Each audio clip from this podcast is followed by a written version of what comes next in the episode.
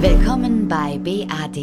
Sicher arbeiten, gesund leben. Hallo, Sie hören den BAD-Podcast. Mein Name ist Christian Gies. Zu Gast ist heute Uli Borowka bei uns bei der BAD. Herzlich willkommen. Hallo. Schön, dass Sie da sind. Wir wollen heute mit Ihnen über Ihr damaliges Leben als Fußballprofi und leider auch den Absturz äh, durch den Alkoholismus äh, sprechen. Die erste Frage an Sie, Herr Borowka. Fußballprofis wie äh, Per Mertesacker haben damals berichtet bei der Fußball-WM 06 im eigenen Land, äh, dass sie sehr unter ja, körperlichen Beschwerden gelitten haben. Konkrete Durchfall, Brechreiz vor den Spielen und letztlich froh waren, äh, als die WM beendet war, als sie ausgeschieden sind. Ähm, können Sie das eigentlich nachvollziehen, was Per Mertesacker beschrieben hat? Dass äh, damals oder dass Profis von heute unter so einem hohen Druck stehen? Es ist ja ein gesellschaftliches Problem. Nicht nur Profis stehen unter Druck. Fast jeder von uns steht unter Druck, von morgens, mittags, abends. Ja? Mit Druck, Hektik und Stress, weil er seine Quoten bringen muss. Natürlich als Fußballprofi bist du noch mehr in der medialen Gesellschaft heute. Wirst du beäugt von morgens bis abends und äh, viele Menschen können sich gar nicht vorstellen, wenn du da vor Millionen vorm Fernseher rumläufst, wenn du im Stadion einläufst mit 80.000, absolut nachvollziehbar, wenn einer dann eben ein Kloß im Hals hat oder sich vor den Spielen erbricht. Also das ist absolut nachvollziehbar. Und Hut ab, dass Per Mertesacker das so offen anspricht, weil das ist ein Vorbild für die Jugend. Die wissen dann auch, es ist nicht alles so leicht, wie es aussieht. Mhm. Standen Sie persönlich denn früher auch schon unter so hohem Psychodruck? Damals war ja noch vieles anders. Ne? Ich sag mal, die Kommerzialisierung im Profifußball ja. ist ja heute eine ganz andere als damals. Absolut. Äh, den medialen Druck hatten wir nicht in dem Sinne.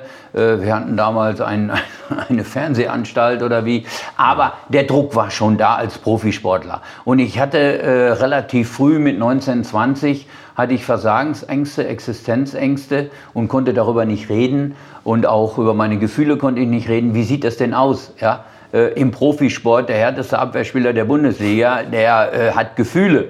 Da hätte ich gleich die Hintertür nehmen können und äh, hätte nach Hause gehen können. Da hat sich nichts dran geändert und den Druck hatte ich damals auch schon. Wurden Sie da irgendwie vorbereitet darauf, auf diese Versagensängste oder unter diesem hohen Druck zu stehen? Wie, wie sind Sie damit umgegangen? Überhaupt nicht.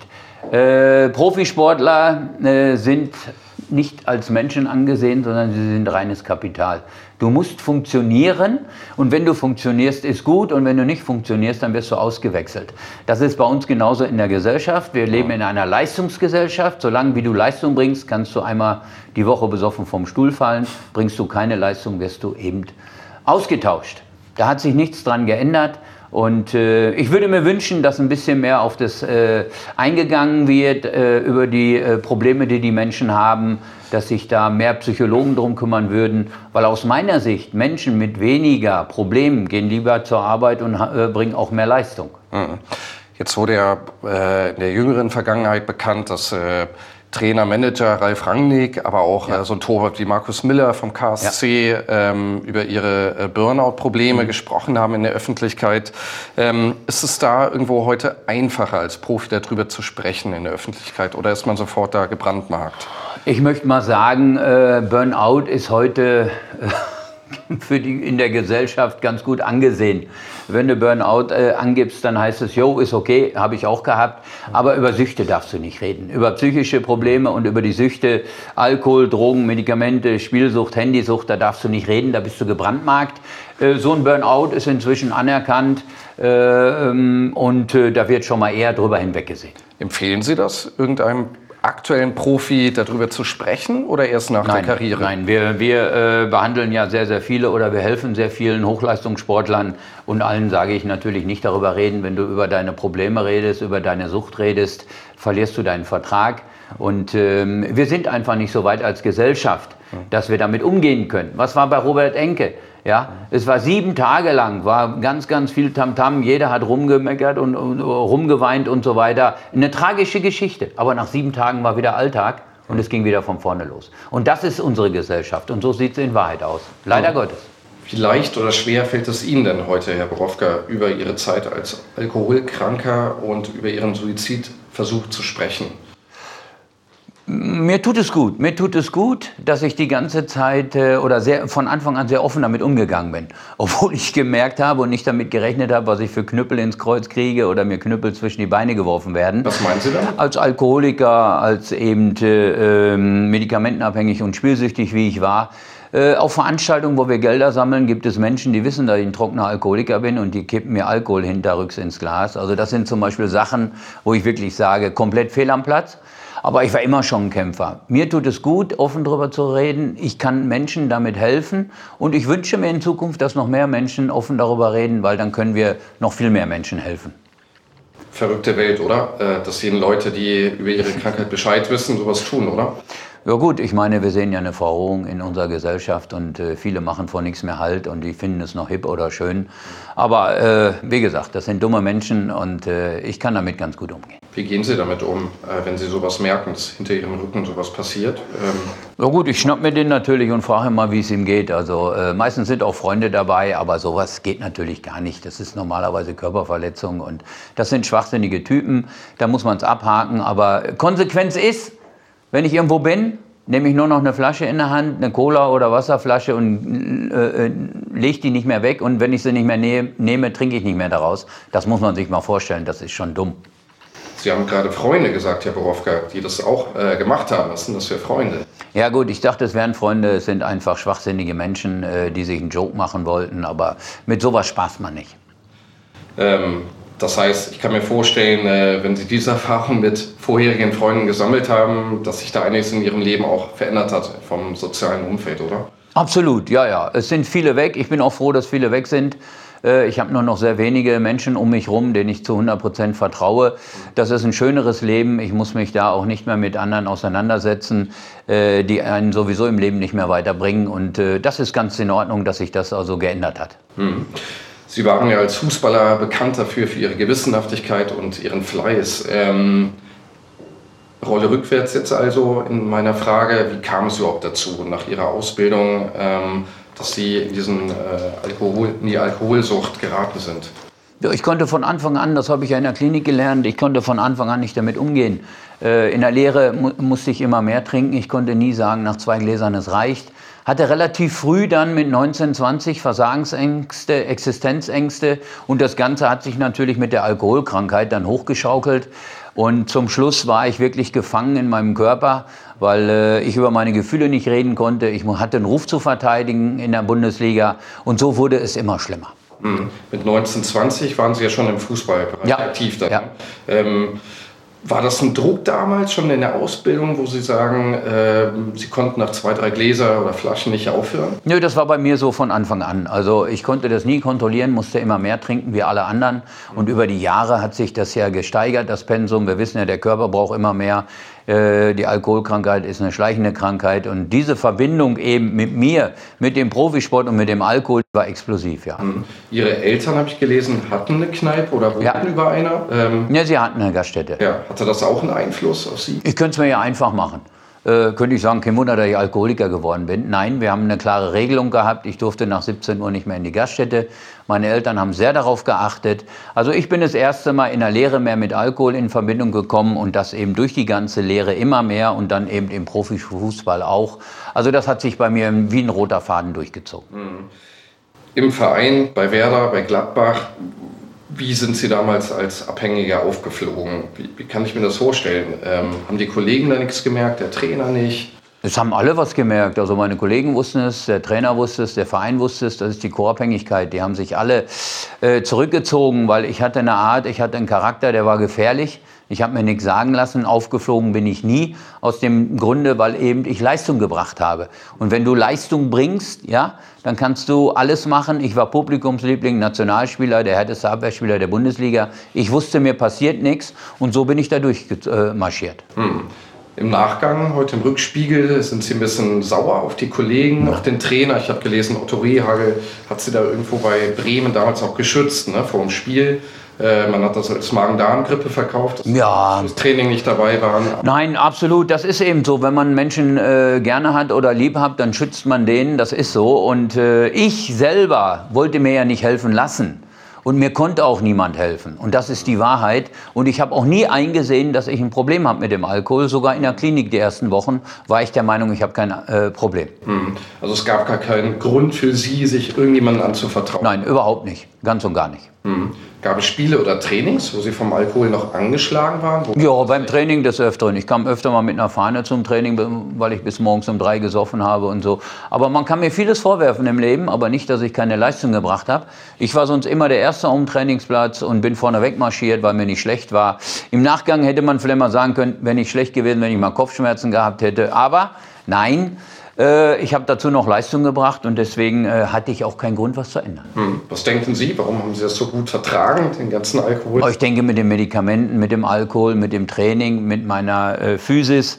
Das hat sich irgendwo alles zusammen aufgesogen wie ein Schwamm und da habe ich verdammt großes Glück gehabt. Hm. Sie sind damals relativ betrunken nach dem Absturz zur Geschäftsstelle von Gladbach gegangen. Ja und äh, wollten, glaube ich, den Christian Hochstetter, ihren damaligen Mitspieler, ähm, treffen. War das so der Tiefpunkt, äh, wo Sie selbst auch gemerkt haben, es geht jetzt nicht mehr weiter mit mir, ich muss was ändern im Leben? No, ich habe da mal einen Tag gehabt, wo ich eine Tasse Kaffee mit ihm trinken wollte und zum Glück ist Christian Hochstetter Christian Hochstetter, er redet nicht viel, er agiert und hat den Herrn Jakobs angerufen, damals den Chef der AOK Rheinland und die beiden haben hinter meinem Rücken einen Platz in Bad Fredeburg klar gemacht. Und da bin ich dann hinmarschiert, zum Glück. Allein, ja, nein, nein, nein, alleine wäre ich da nie hingegangen. Die haben mich abholen lassen und hinfahren lassen. Und äh, alleine hätte ich das nie gemacht. Waren Sie da angefressen, frustriert, sauer? Ähm, Nö, ich habe mir gedacht, da kriegst du was zu essen, hast ein Dach über dem Kopf und äh, nach drei Wochen kannst du wieder gehen und kontrolliert trinken. Das war meine Idee. Dann Zum Glück bin ich dann vier Monate da geblieben. Sie waren dann in der Klinik. War das dann auch letztlich so der Punkt, äh, der Tiefpunkt, aber zugleich auch äh, die erste Etappe, um wieder sich aus dieser Abwärtsspirale zu befreien? Ich habe es nicht als Tiefpunkt gesehen. Äh, ich habe äh, äh, am Anfang gedacht, ist okay, da bleibst du mal hier, da guckst du mal, was hier passiert. Und habe es danach dann als Chance gesehen. Nach drei Wochen habe ich an mir gearbeitet und habe mich dann um mich selbst gekümmert und äh, bin dann eben jetzt äh, seit 19 Jahren trocken. Und deswegen war das absolut passend mit der Klinik. Was hat der Alkohol aus, Sie, aus Ihnen denn heute gemacht als Mensch?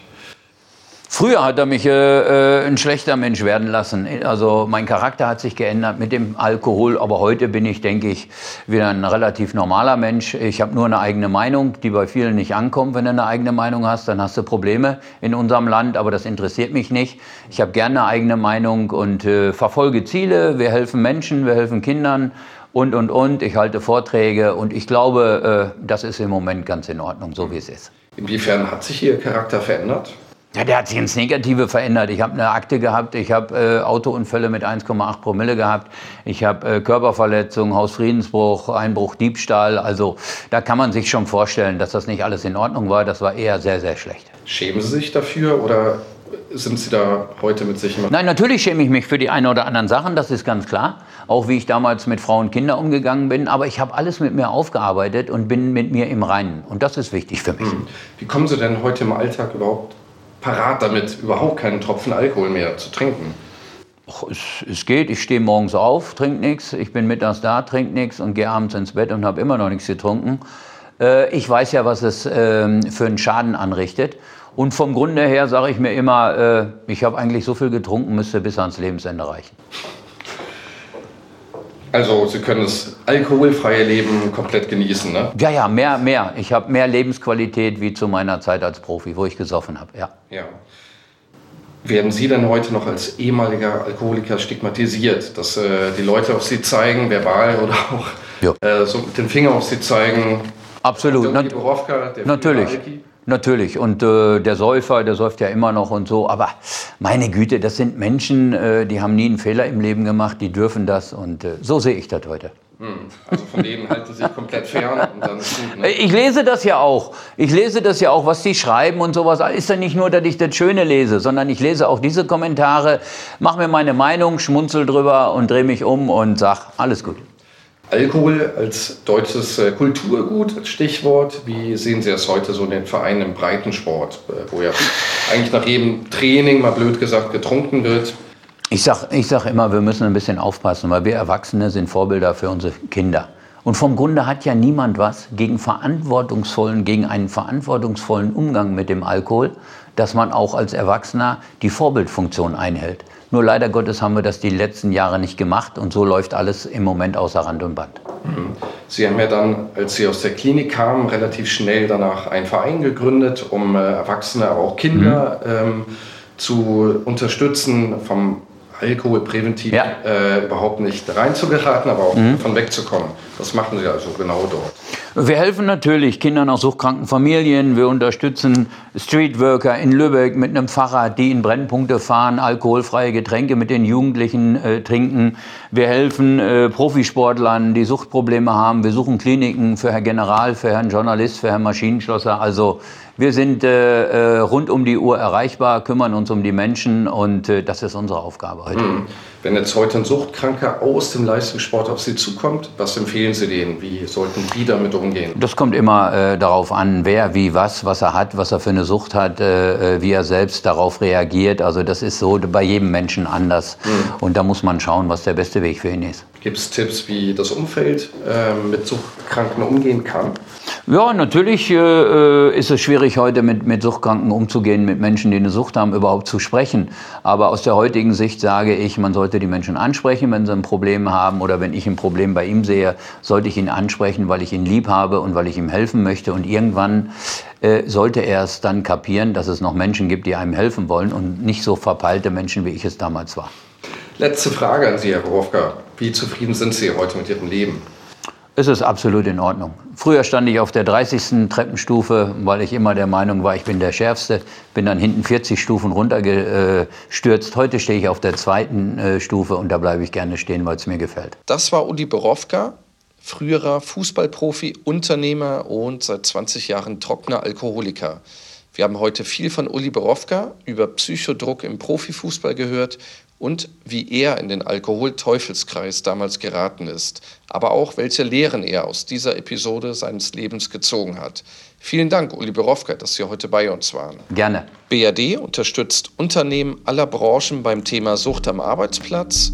Weitere Informationen erhalten Sie auf unserer Internetseite, speziell aber unter gesund.to-sucht. Vielen Dank für Ihr Interesse an unserem Podcast. Machen Sie es gut, bleiben Sie gesund und bis bald.